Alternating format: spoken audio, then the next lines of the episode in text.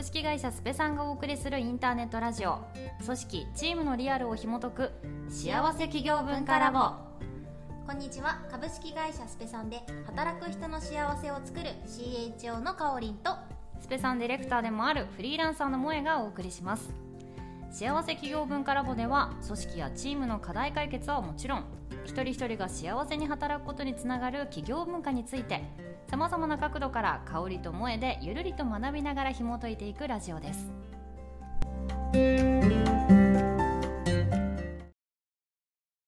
はい。ということで、まあ、前回伊藤レポートであのどういうこと重要視されてるんだっけみたいな話からやっぱり企業文化大事じゃんみたいなところに着地したと思うんですけど、はい、まあ、そこからもともと企業文化ラボというチャンネル名にもあるように企業文化について話したかったチャンネルではあるので まあなんか企業文化ってそもそもまあ何なのって結構定義からですね、うん、あの業文化とか、まあ、それこそ組織文化なんとかって、まあ、いろんなキーワードで言われすぎて、まあ、なんかどういう、まあ、表現で何が定義なのかみたいなのは、うん、まあ、ちょっと分かりづらい部分もあるので、まあ、私たちも定義をサービスでしているがしていますが、うん、いろんなあの見解があるのは事実なのでちょっとなんかこういうカテゴライズで分かれてるんじゃないかみたいなのをちょっと紹介できたらなっていうので今日はテーマにしたいと思います。そうですね。はい。これはもう分かんないのよ分かんないのよとか言っちゃダメだと思うんですけど、言っちゃダメなんですけど言っちゃダメなんですけど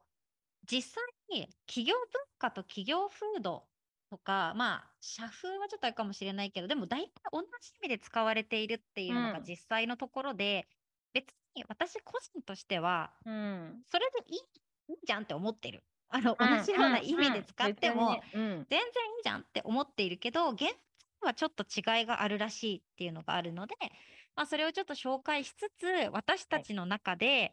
の解釈というか、何をこう進めていけばいいのかみたいなのが見れるといいなっていうような感じですね。はい。はい。なのでですね、今日はちょっとかおりんさんと話すのは、まあ、企業文化と、うん、あとあのよく出てくる企業風土って呼ばれるものと、うん、あと本当社風ですね。これが一番結構使われるタイミングが多いんじゃないかな。うん、なんかあそういう社風だよねとか、まるな社風だよねってよくあの出てくるキーワードとして、それぞれまあなんとなく感じてるところはあると思うんですけど、うん、一体どういう意味合いで違いがあるんだろうなみたいなところにちょっと触れられればと。ね、はい。ればいいですね。そもそも、そうよね。なんか、企業文化、企業風土？ってあるけど、文化と風土っていうのって、普通に企業っていうのがつかなかったとしても、なんか、うん、なんとか文文化遺産とか、うん、なんかこう、あるじゃん。なんか、なんとか文化賞みたいなのとか、はい、で、フードってなるとさ、なんとか、どこどこフード館みたいな感じになったりとかするじゃん。うんうん、でも皆さんも多分これ聞いていただく中で、なんとか文化って言葉が使われるものと、なんとかフードとか、フードなんとかってつくものとって何が違うんだろうなっていうのをちょっと考えながら一緒に見ていけるといいなとは思っている。うん、うん、うん。だけど結構いろいろ調べてみたんだけど、はい、企業文化って、うんうんうんかちょっとなかなか読んでも難しいんだけど、ね。ね、なんかその企業そもそも文化みたいなものっていうのはこう成長していくものが前提とか外からの要因で変化していくものが前提なので、こうなんか、まあ、外部の影響を受けるものだよっていうふうに書いてあったりするよね。はい、なんか見ていくと。なので企業文化って割とこう価値観みたいな外からの影響を受けた上での価値観みたいなどこに向かっていきたいかっていうのが企業文化ですって書かれてるのが結構多そうだよね。多そうではある。うん、確かにでもカルチャーとかってあの全然企業とか関係なくそのよく、まあ、サブカルとかもそうですけど、うんうん、なんかカルチャーとか言った時は確かにそうなんですその時代変化とかであの時はポップカルチャー流行ってたよねとか、うん、今はサブカルだよねとかっていう意味で言うと、まあ、環境とか経済状況とかいろんな要因によって、うん、まあ、人が作り出したもの ものって感じ、ね、みたいなイメージあります。でなんかそれがこう蓄積されてきたものみたいな感じがするよね。うんうんうん、しかも結構ポジティブな意味合いが多いよね。そうですね。どちらかというと、うん、あんまり悪いものでなんかあんな良くないカルチャーがあったとかあんま言わないですもんね。そんそうね割とポジティブなものが多い。うん、まあわかんない。これは私がそう感じてるだけ、うん、イメージイメージの問題イメージの問題かもしれない。一方、企業風土っていうと、はい、まあ、風土ってそもそもそのなんかその土地が持っている、うん、なんかこう気候とか地質とか、うんうん、かそういうのでよく使われたりする？なんかなんとか風土感とか言うとさその土地に根付いたその人たちが生活してきた環境みたいな。うん なんかそういうそのそれこそその文化とかの形成に影響を及ぼすもっとベースの部分みたいな感じで使われることとか結構多い？えー、ね、なので、まあ、性格とか気質とかっていうふうに示されることが多い。でそれを企業に当てはめると、うん、あのなんだもうちょっとその企業の中でのうんと何？ハード面で言うと、何かこう制度みたいな感じになってたりとか、メンタル面でいくと、なんかなかなかその、なんだ、えっ、ー、とどう、どういう、こういう風土だよねとかっていうと、うんうんうんなかなかコミュニケーションが、うん、うまくうまくいかないとか、ね、割とこう一人で黙々と作業をする風土だとかなんかそういう感じだったりとか、まあ、人間関係とかもそこに含んだりすると思うんだけれども、なんかそういうものとして癖気質みたいな感じで示されるものが多そう、多そうというか、まあ、そういうふうに書かれているものが多くて。で社風で言うとその企業文化と企業風土っていうのをまあ、足してその総合的に見たらしさみたいな感じで使ってるところが結構多いというか、かなっていうところで、まあなんか今の説明だけ聞いても、うん、絶妙に分かるようで分からないみたいな感じ。でもう一個さらに分かるようで分からないっていうのを伝えると、これを人柄に例えたものが ね、あるらしい、ね。やりましたね。ありましたよね。なんだ？企業文化。企業文化は、まあ、人で言うと価値観とか、うん、なんかまあそういうもの。うん、自身のこうなんですかね。信じるもの。信じるものとか考え方とかなんか理念みたいなみたいな感じですかね。うん、で企業風土は人で言うと癖とか気質とか、どうやったって変えられないこう行動のパターンみたいなものとか、そういうものを風土。えー、社風で言うと、まあ、人柄みたいな、そういう価値観とえーと、気質や癖とかどうしても変えられないパタコードパターンみたいなものとかが合わさって、うん、この人こういう人っぽいよねみたいな感じの、うん、あの人らしいよねっていう人柄みたいなものっていう、まあ、そういうくくりらしい。うん。人柄が本当一番イメージつきますけど、うん、やっぱその癖の部分と、うん、なんかそのコア、まあ、コアな部分というか、まあ、癖もコアですけど、うん なんかその部分ってでも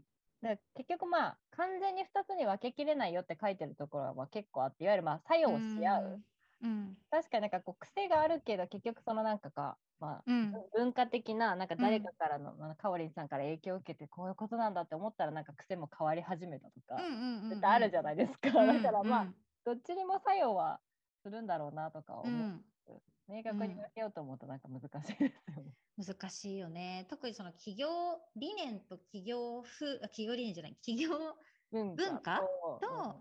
企業風土みたいなものっていうのは割と同じような意味合いで使われてる部分とかも多いから、うん、あんまり厳密に、切り分けてなくて、実際その私たちが日々向き合っている企業文化情勢みたいなものも、はい、あの価値観をとにかく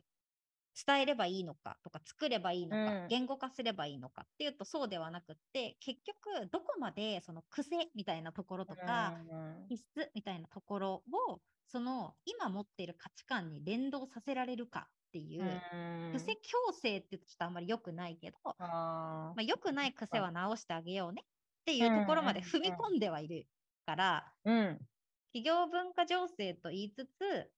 企業風土にもちょっとこう,、アプローチしている状態ではあるよねきっと。あでもそうですよね。確かに、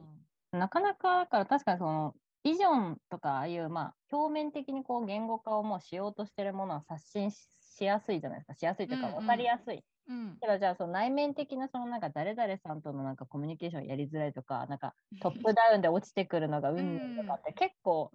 こっちがなんかこう介在しづらい部分ではあるけど、でもそこをなんかこうじわじわ ワークとかいろんなところのアプローチからこう改善させていくことは確かにできるかもっていうのはカルティブで言うとありますよね。ねありそう。うん、なんかそのさっきこれをねどうやって皆さんにこう分かりやすく伝えるのかみたいなのをねさっきね話してた時にこれはまさにってちょっと思った。合ってるのかどうかかってけどさ、あのポテチの話。ポテチ？ポテチの話したじゃん？その企業文化とかってその今トレンドは世の中のトレンドは健康志向ですみたいなのがあって、うん、長生きしたいよねみたいなのがある、うん、もちろん私もそう思う。だから、うん、価値観としてはポテチとか食べないで生野菜食べるみたいな価値観、体に優しいことを優先するって価値観みたいなのを持ってはいるけど昔からの癖でどうやったってコンビニによるとポテチ買っちゃうんだよねみたいな、うん、ってあるじゃん。ある。でそれ周りトレンドがどうあれ健康志向だろうがめちゃめちゃ痩せてるのが流行ってようが関係なくポテチに手が伸びちゃうじゃん。うん、それ、うん、癖だから。じゃん。で結局私はあのー、なんか健康志向です。で、えー、なんか地球にも優しいし体にも優しいっていう価値観を持ってるけど、うん、コンビニ行くとポテチ買ってるよなってのを全部含めて、うん、カオリンってそういうふうに健康志向だとは言いつつポテチ買っちゃってるところがカオリンだよねっていう人柄になるみたいな。いやでも確かに。でもそういう意味で言うと、だからその、かおりんさんのその価値観というか、うん、あの、いいなって、その健康志向のがそれは地球にも自分にも優しいよなって思ってるのが、うん、めちゃめちゃ浸透しまくったら、いや、なんか食べ、うん、ポテチとか買ってたらもう森林1ヘクタールなくなるかもみたいなったら、なんか買わなくなるじゃないですか。それは多分まあ文化が風土に影響してると思うんですけど、そうね、逆もしかりで、うん。いや、よくよく考えてみろよ、みたいな。ポテチコンビニで買ったところで、そんな環境うんぬん言ってんのおかしくねみたいな。毎日私がポテチ食べて幸せに生きてる方が、社会にとっても最終的にはいいはずだろって切り替わったら、うん、そんな健康志向と気にしてらんねえよに着地します。間違いない。でもさ、そうで、でさ、ここで構ポイントだなって今の私のポテチの話を聞いてる人も企業と合わせて企業と照らし合わせてというか見てもらえると多分わかるかなって思うけど、やっぱさ価値観って変わっていくもの？だと思ってる前提、うん、そのね今の時代は健康志向とか、うん、なんかさ SDGs ってみんな言ってるとかってあるのと同じように、うんうん、やっぱ社会の中でその企業ってこの営みをしているわけだから、うんうん、その社会との接点切れるわけではないじゃんどうやったって。だから、うん、その今のその情勢とか環境要因とかそれを踏まえて自分たちがどうあるべきかっていうようなその価値観理想的なものっていうのが多分あって、あるじゃんね。うん、でだけど、まあ、そそれがさそういう行動がこうその価値観に沿った行動が繰り返されていけば、うん、それはそれでいい、うん、企業文化としてそれが根付いていけばいいけどそのそれが必ずしもその全ての今ある風土とかに直結してるかっていうか、イコールであり続けるかってすごい難しいと思ってる、だよね。なんかその今の現状に合わせたこうといいねはあっても結局昔からのその企業の癖というか、ね、それこそなんかトップダウンのみたいなことだったりとか、なんか制度とかだって本当は今のその理念に沿った形の制度設計ができてればいいかもしれないけど、あの、なんだろう、なんかさ、社員がまだ少ないうちに、慌てて、うん、やべえ！って言って作った制度とかって絶対あるじゃん、うん、ベンチャーとかって。うんうんうん、で、それが当たり前として根付いちゃってるみたいなことって絶対あるじゃん。だからさっきで言う、なんかその、痩せたいし、環境にも優しいし、健康にもいいものが食べたいんだけど、うんうん、ポテチに手が伸びちゃう状態。みたいなのがある。でそれをどれだけその企業文化というかその外的なそのいろんな環境要因とかっていうのを踏まえたアップデートされていく前提の理念を、うんうん、その、まあ、昔からある気質や風土みたいなものっていうのがイコールにできるかっていうのが超肝っていう。確かに。どう寄せていくのかそうそうそうそうそう。どう寄せていくのか。要は文化に沿ったその今の価値観ここでこうありたいっていう価値観に沿った判断とか行動とか、まあ、そういうものがを暗黙地化できるかって話だね。当たり前の癖にまでできるかっていう。いや確かに。ここが結構難しいけどこれをやるときちんとなんか、会社としては目指すべき方向に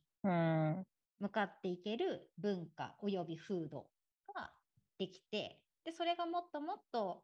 当たり前度が増していくと一致していくとなんか、うん、何？えっ、ー、と風社風として、すごくこう社会的にも認知されるっていうのありそう。雰囲気としても。雰囲気としても。難しいけどね。でしかもさそれって価値観がアップデートされ続けるものだとしたらうん。ちゃんと風土もそれに追っかける状態でアップデートし続ける状態を作らないといけないうん。って思うと一回やったからおしまいではなくて常に常にこうなんかね文化と風土をリンクさせ続けなければいけないっていうのがあるし、それができてる会社は強いよね。強い。うん、大きくなってどんどん難しくなってそう。そうですね。だからやっぱ風土ってなかなか本当、風土刷新とか言いますけど、なかなか本当に思い越し上げないと変われない、うん、変わらないし変えれない部分だなっていうのはありますよね。そういう。うん、だって一人の当たり前ですら一人で変えるの結構大変なのに。まあ、何百人とか何千人とかだってそんなその母体の当たり前変えましょうとか言ったところで、うん、なかなか変えるねところまで行くのが大変だけどそれぐらい大事ってはあるっていう、うん、間違いないね、これちゃんと取り組まないとさどんどんどんどん会社というかその風土がそのままで価値観だけアップデートされてってもついていかないから、全然変わらないよってなっちゃうんだよね。うんうん、どんなに企業がなんかこう今の時代に合わせてビジョンとかミッションとかを刷新しましたとか、うん、そこで成果を出すためになんか行動指針とか価値基準を策定しましたって言っても、ちゃんとそこに風土っていうものがくっついていかないと結局変わらないじゃんって言って絵に描いた餅っていうのが、うん、あなんか絵に描いた餅状態になっちゃう、うん、みたいなのはめちゃめちゃありそうだからありそどこまで暗黙知ができるかっていうのがとっても重要ですね。って 大事。でも大変だけど大事っていう、まあ、だからこそ大変ながらも頑張らなければならない部分であると。そうだね。ねそういうことですね。なんかまあちょっとこの企業文化、はい、企業風土、社風の違いが、うん、私たちのポテチの話で伝わったかどうかわかんないんだけど、あの、あのぜひやっぱわかんないよって人は調べてみていただいて、うん、でもね、調べてみても同じこと書いてあるから。うん、結構ね、やっぱ言い回しとかニュアンスが各サイトとかによってもやっぱキーワード選びが違ったりするので、うん、そう そうなんです。ここはある程度ベースをさらいつつ、私の中ではこれっていうのがあってもいいかもしれないですね。そうですね。で、私たちの中で一番分かりやすい理解はポテチの話だったっていう 感じだから、うん、ちょっともう読んでも分かんないわっていう人はもう一回これを聞いてもらって、はい、あの自分のそのなんかねあの 価値観と自分の癖のお話人柄のお話あとはその企業理念企業文化風土、うんうん、社風の話とこう紐付けてあの理解してもらえればいいんじゃないかなと思います。はい、で、はい、今回は一旦これでおしまいにするけれども、じゃあこの企業文化っていうのがどういう感じで作られていくんだっけ、うう、要因とかについてもちょっと、次週は触れていけるといいですねっていう感じで今日ははい。おしまいに。了解です。お疲れ様です。はい。ありがとうございました。